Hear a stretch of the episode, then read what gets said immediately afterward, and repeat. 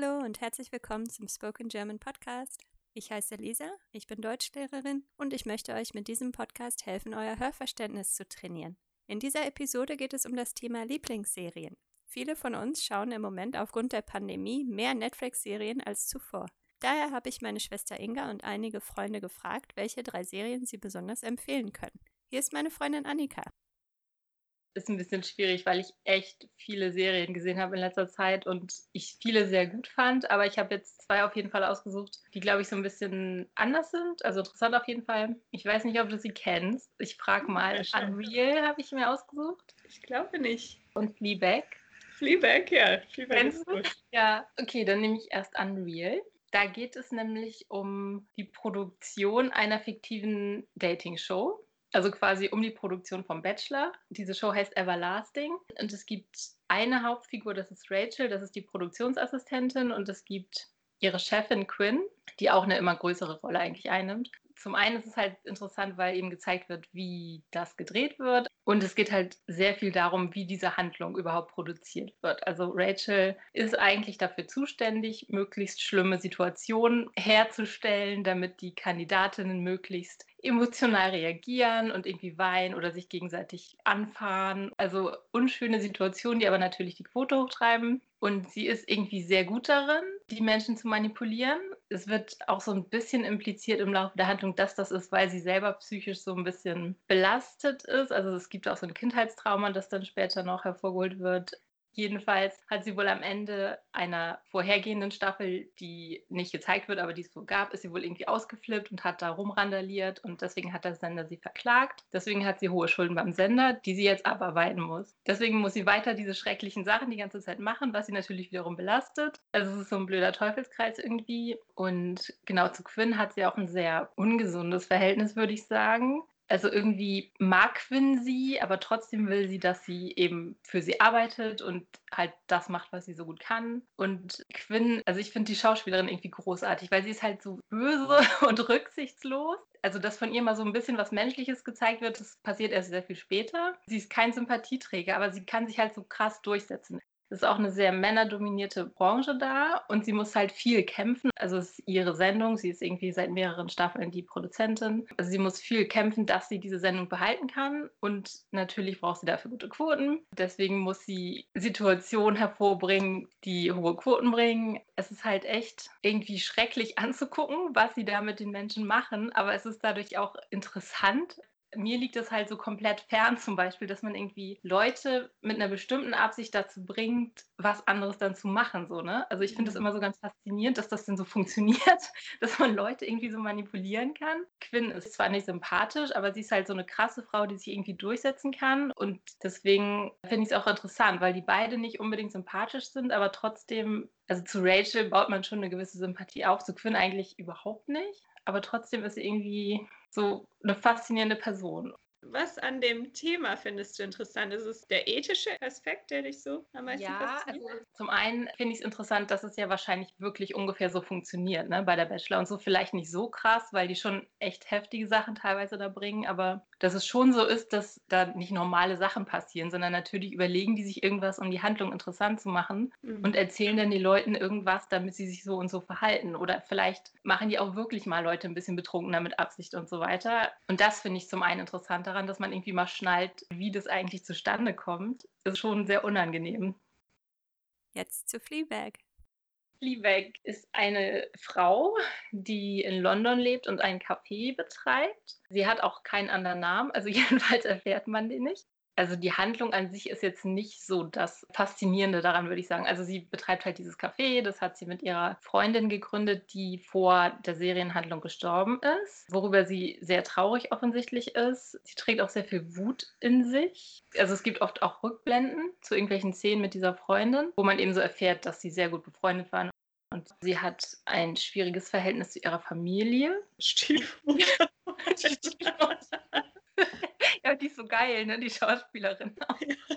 Ja, äh, also zu ihrer Schwester ist es irgendwie so super gespalten. Manchmal verstehen die sich gut, manchmal geht es überhaupt nicht zwischen denen. Der Vater kann, also er kann irgendwie so gar nicht mit ihr reden. Also das Besondere daran ist, dass die Schauspielerin sich direkt an die Zuschauer wendet. Also sie guckt dann in die Kamera und redet sozusagen mit einem selber. Manchmal sind das nur einzelne Wörter, die sie so zwischendurch, wenn sie mit jemand anderem redet. Manchmal ist es auch ein bisschen mehr.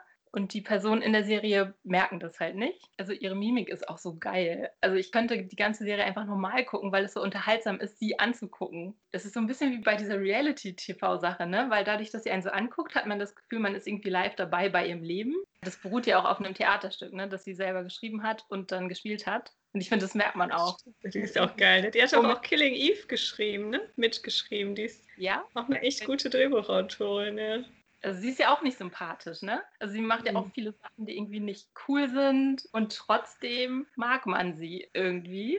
Auch seltsam, wie das hergestellt wird. Deswegen finde ich es auch gut, weil sie halt auch nicht einfach so eine nette, liebe Person ist, sondern eben auch schwierige Charakterzüge hat. Aber trotzdem kann man halt viel nachvollziehen von dem, was sie macht. Ich fragte Annika auch, welche Serien sie sich mehrmals angeschaut hat. Ich habe Buffy öfter geguckt. ich habe es jetzt schon lange nicht mehr geguckt. Eigentlich wollte ich es nochmal machen, aber das wurde halt im Fernsehen ausgestrahlt, als ich 15 oder so war. Und ich habe es geliebt. Ich habe mich auf jeden Mittwoch gefreut, als dann die nächste Folge kam. Also natürlich war das auch wieder eine starke Frauenfigur, klar. Aber damals fand ich auch diese Liebesgeschichte mit Angel so schön.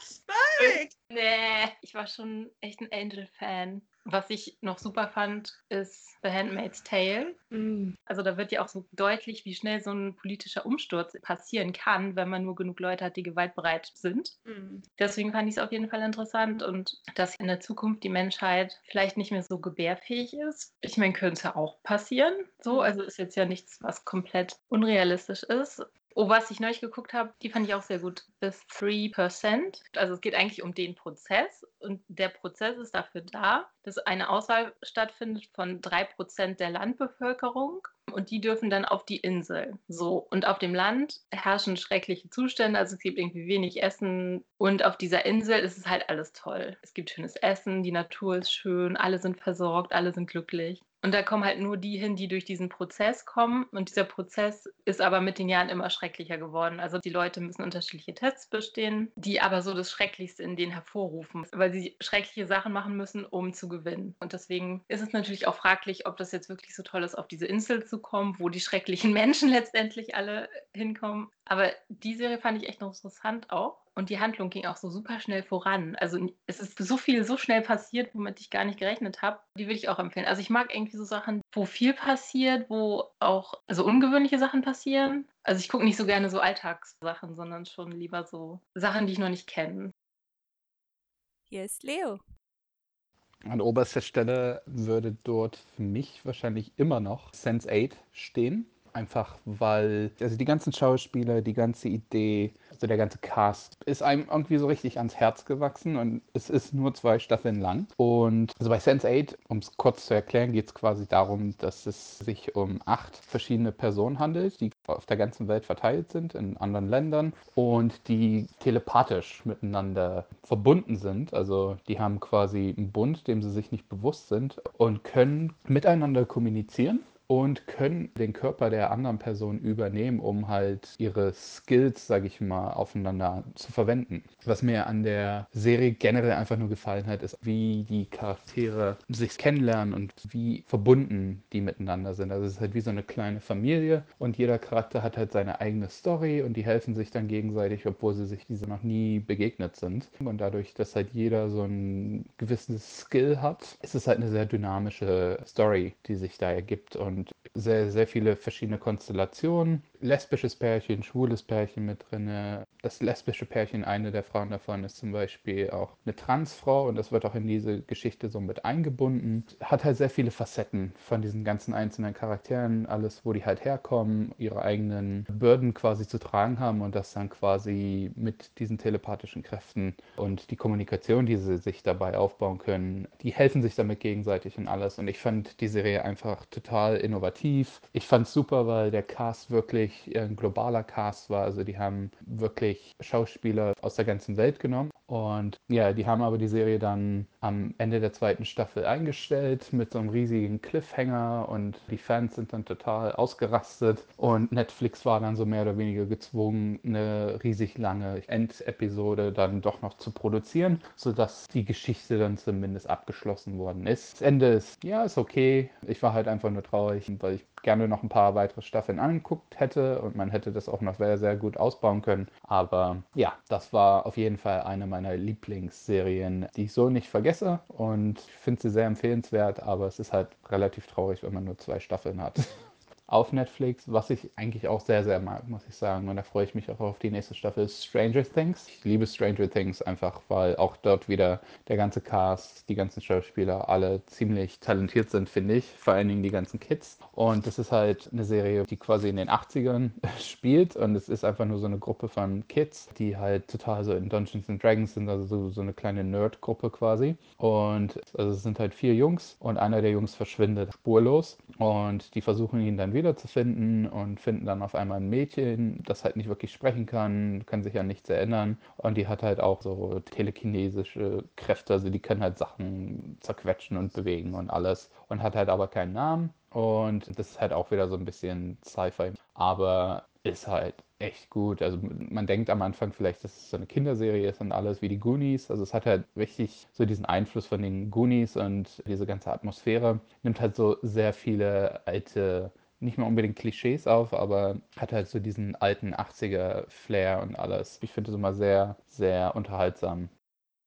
Für die letzte Serie würde ich jetzt vielleicht momentan sagen, eventuell Pose. Es ist halt wieder was ganz anderes und ist wieder eine LGBTQ-Serie, also ist halt komplett transsexueller Cast. Es sind alles Transfrauen, was halt so noch nie wirklich im Fernsehen zu sehen war ist eine echt interessante Storyline, ist ein bisschen kitschig manchmal und ein bisschen dolle dramatisch in einigen Hinsichten, aber Schauspieler auch wieder sind echt richtig gut. Ich finde die echt klasse. Sind momentan erstmal nur zwei Staffeln. Die zweite Staffel hat es dann hier zumindest jetzt endlich mal dann auch auf Netflix geschafft.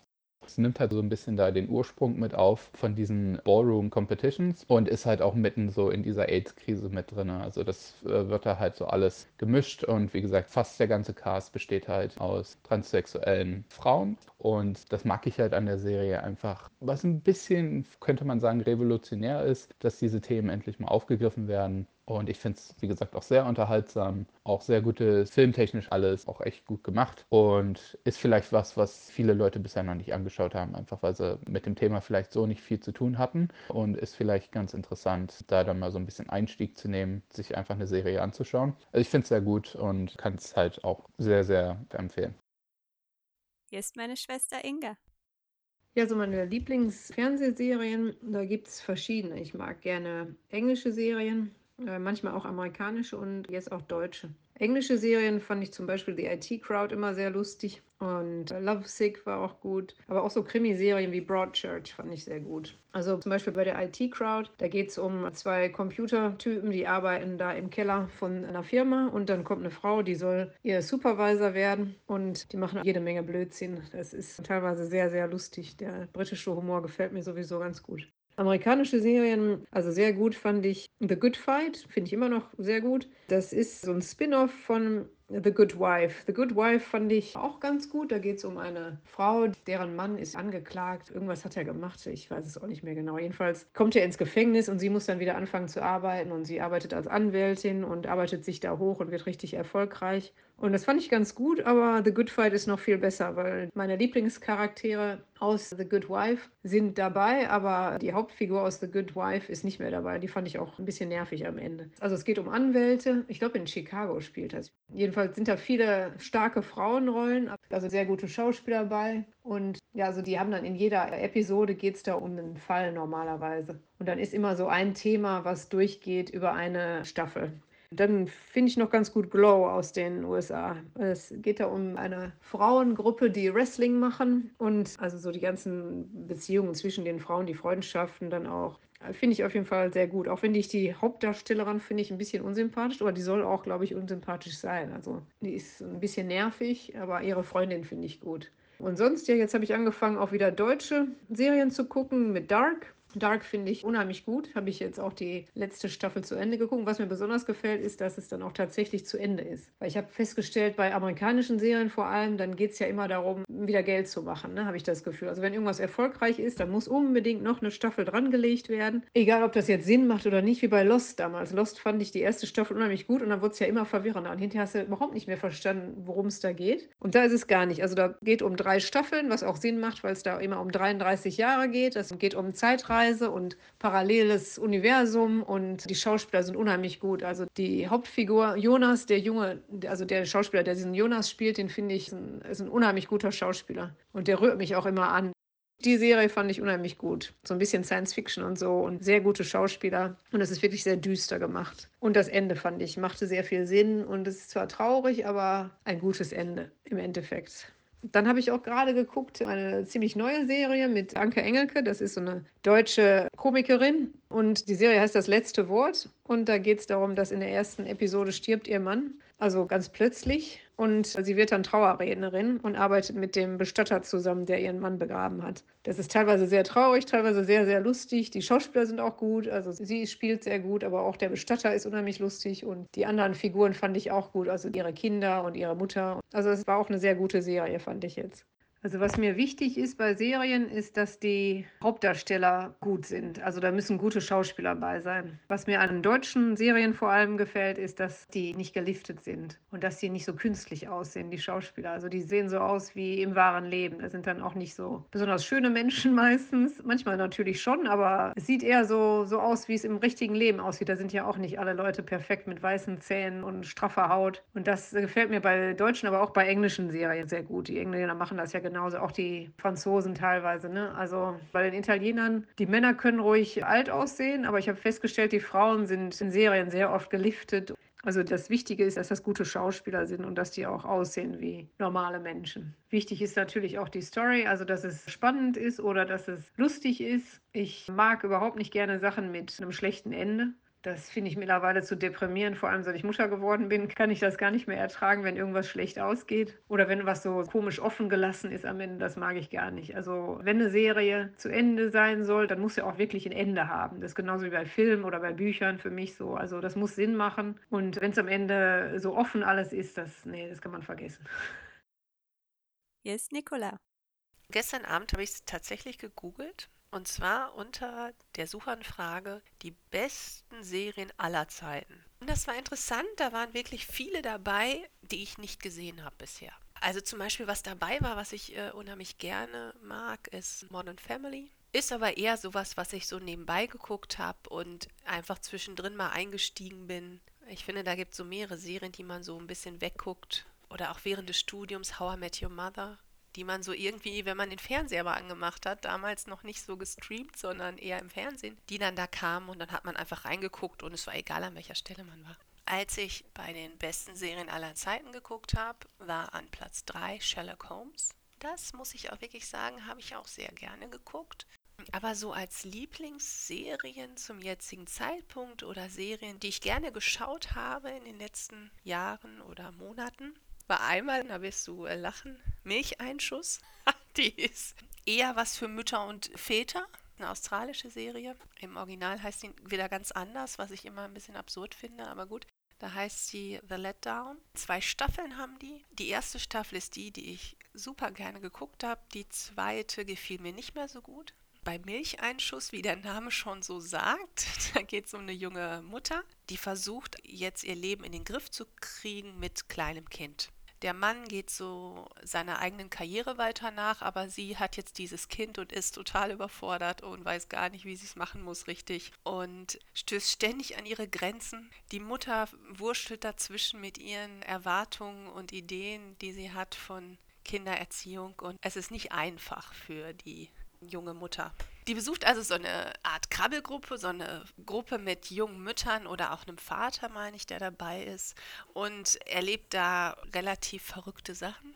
Also Mütter, die ganz hohe Erwartungen an das haben, die dann auch Sachen sagen, wieso machst du das nicht und das geht ja gar nicht und du musst ja mehr. So eigentlich alles sehr klassisch, aber auf so eine witzige und realistische, teilweise wirklich todernste Art, dass man drüber lachen kann.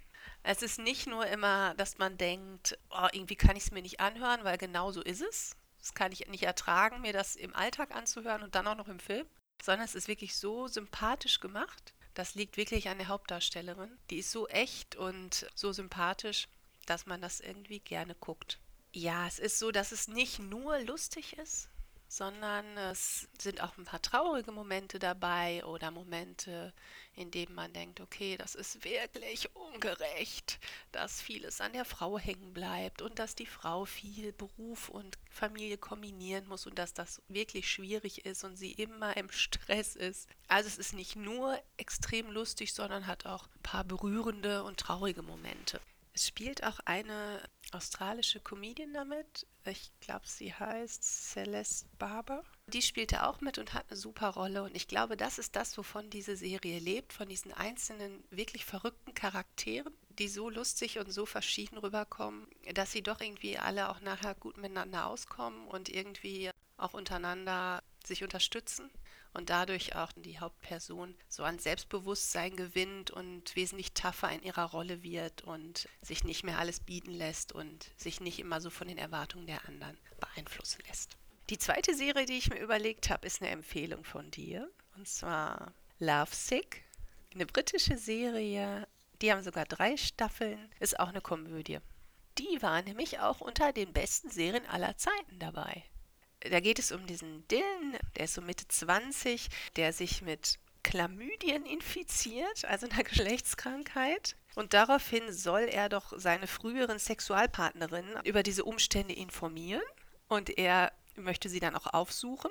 Und er macht dann alphabetisch eine Liste von seinen Ex-Partnerinnen und bittet sie, sich dann auch testen zu lassen. Und pro Folge ist es dann so, dass Dylan eigentlich immer eine seiner Beziehungen oder Affären so in Rückblende Revue passieren lässt.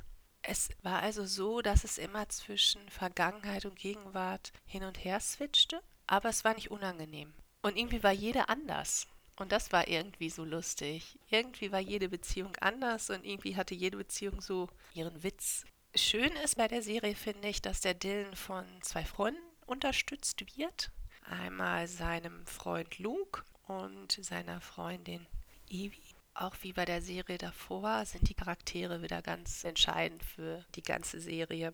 Ja, insbesondere halt dieser chaotische, aber doch irgendwie sehr liebenswerte Dylan. Man kann sich total in ihn hineinversetzen in vielen Situationen und findet das eigentlich ganz witzig und sehr menschlich, was er manchmal macht. Ja. Hier ist Lisa Marie.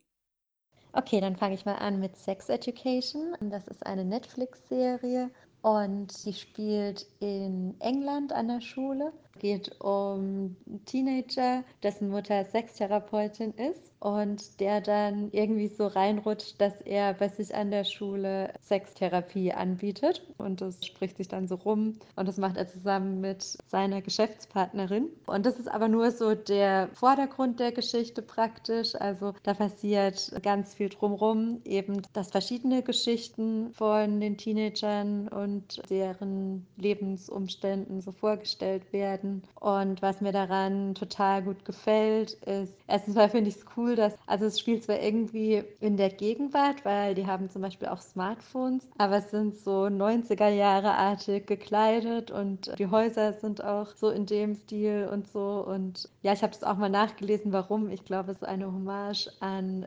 Coming-of-Age-Filme der 90er. Und was mir voll gefällt, ist erstmal die Diversität von dem Inhalt. Also ich finde, die Serie ist gut geschrieben.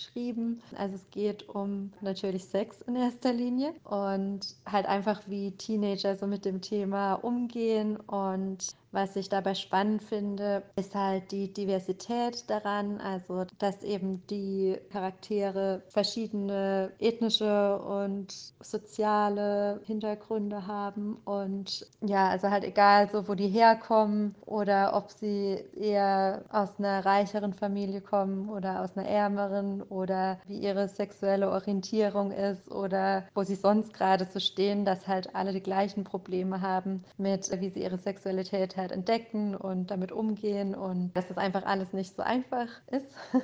und dann geht es auch noch viel um Freundschaft, auch um Liebe und um die Beziehung von dem Hauptcharakter und seiner Mutter zum Beispiel auch. Ja, also so ganz viel Verschiedenes und es ist gleichzeitig sehr lustig, auch oft traurig oder ernst. Ich finde es auch super, dass halt mit ganz vielen Sachen zum Thema Sex da ganz offen umgegangen wird. Also ich habe auch noch einiges gelernt, muss ich sagen.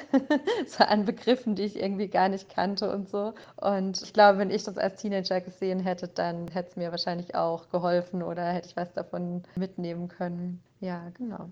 Und dann habe ich vor kurzem noch eine Serie gesehen auf Netflix, die ich auch ganz cool fand. Und zwar ist es eine spanische Serie, die heißt Valeria.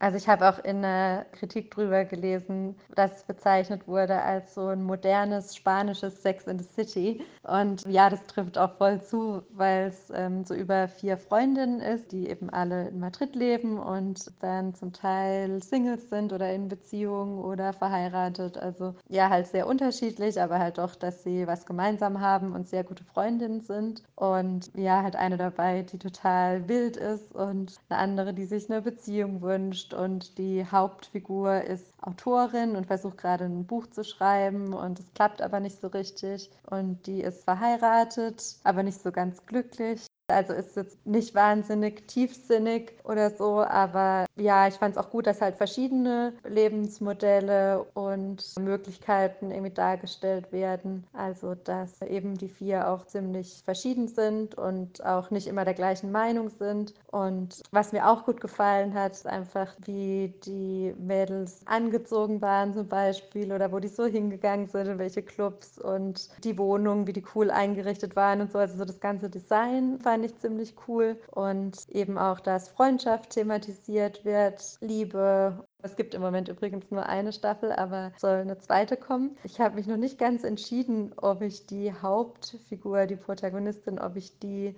so wirklich mag oder nicht.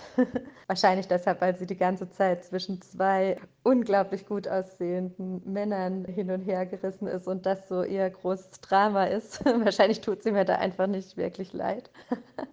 Ja, also noch ein großer Bonus sind die gut aussehenden Männer in der Serie. Ja, aber fand ich ganz unterhaltsam und weil mein Spanisch auch sehr eingefroren ist, habe ich mir das auch angeguckt, um halt noch mal ein bisschen die Sprache aufzufrischen. Also Valeria auf Netflix kann ich auch sehr empfehlen. Dann eine weitere Serie, die mir sehr gut gefällt, ist Line of Duty. Und die habe ich zusammen mit Hugh, meinem Freund, angeschaut. Also er hatte die vorgeschlagen und es war auch eine der wenigen Serien, die wir ganz zusammengeschaut haben, weil wir uns da normal nicht so einigen können. Ja, die fanden wir beide richtig, richtig toll. Also wir waren super beeindruckt davon und total süchtig danach. Und es ist einfach richtig, richtig gut geschrieben. Also ich habe selten so eine schnelle, spannende und wirklich gut durchdachte Storyline gesehen bei Serien. Und zwar geht es um eine Antikorruptionseinheit der britischen Polizei, also die halt gegen Polizeibeamte ermittelt. Immer wenn in irgendwas ja halt so vorkommt, als ob das nicht mit rechten Dingen zugegangen ist. Es gibt vier Staffeln im Moment davon auf Netflix und also jeweils eine Staffel geht um einen Fall. Also so in der ersten Folge sieht man dann halt, was passiert ist, zumindest aus einem Blickwinkel und dann werden halt die Ermittlungen aufgenommen und die Geschichten sind echt wahnsinnig gut geschrieben. Also dass man halt ständig so selbst hin und her gerissen ist, wem man jetzt glaubt also es ist halt nicht so schwarz und weiß oder gleich so voll offensichtlich, ob derjenige, gegen den ermittelt wird, wirklich schuld ist oder nicht. Und es ist immer sehr komplex mit ganz vielen verschiedenen Faktoren, die halt eine Rolle spielen. Und es wird auch manchmal so aus verschiedenen Blickwinkeln dargestellt. Und das finde ich sehr gut, weil ich dann auch gemerkt habe, wie ich ganz oft darüber nachgedacht habe und so halt auch was Ethik und Moral angeht und was man jetzt verantworten kann oder dass jemand der was tut, was nicht richtig ist, das manchmal doch aus ehrbaren Motiven machen kann oder für jemand anderen und dass man halt nicht so einfach Leute verurteilen kann, immer gleich dafür, dass sie einen Fehler gemacht haben. Ja, das finde ich total interessant. Ja, und es ist einfach super, super spannend, so mit ein bisschen Action mit dabei. Ja, aber halt nicht übertrieben, weil bei vielen amerikanischen Serien, die so um die gleichen Themen gehen, finde ich oft, dass es halt komplett übertrieben ist, so wie die Charaktere dargestellt werden und so. Und das ist bei Line of Duty toll, dass die halt alle irgendwie authentisch und normal rüberkommen. Und unser Lieblingscharakter ist Ted, der irisch ist und ja, den wir einfach total cool finden und halt so ein paar Charaktere, die dabei sind, die machen die Serie auch echt gut einfach. Also kann ich sehr empfehlen. Und das war der erste Teil unserer Episode zum Thema Lieblingsserien. Bleibt gesund und bis bald.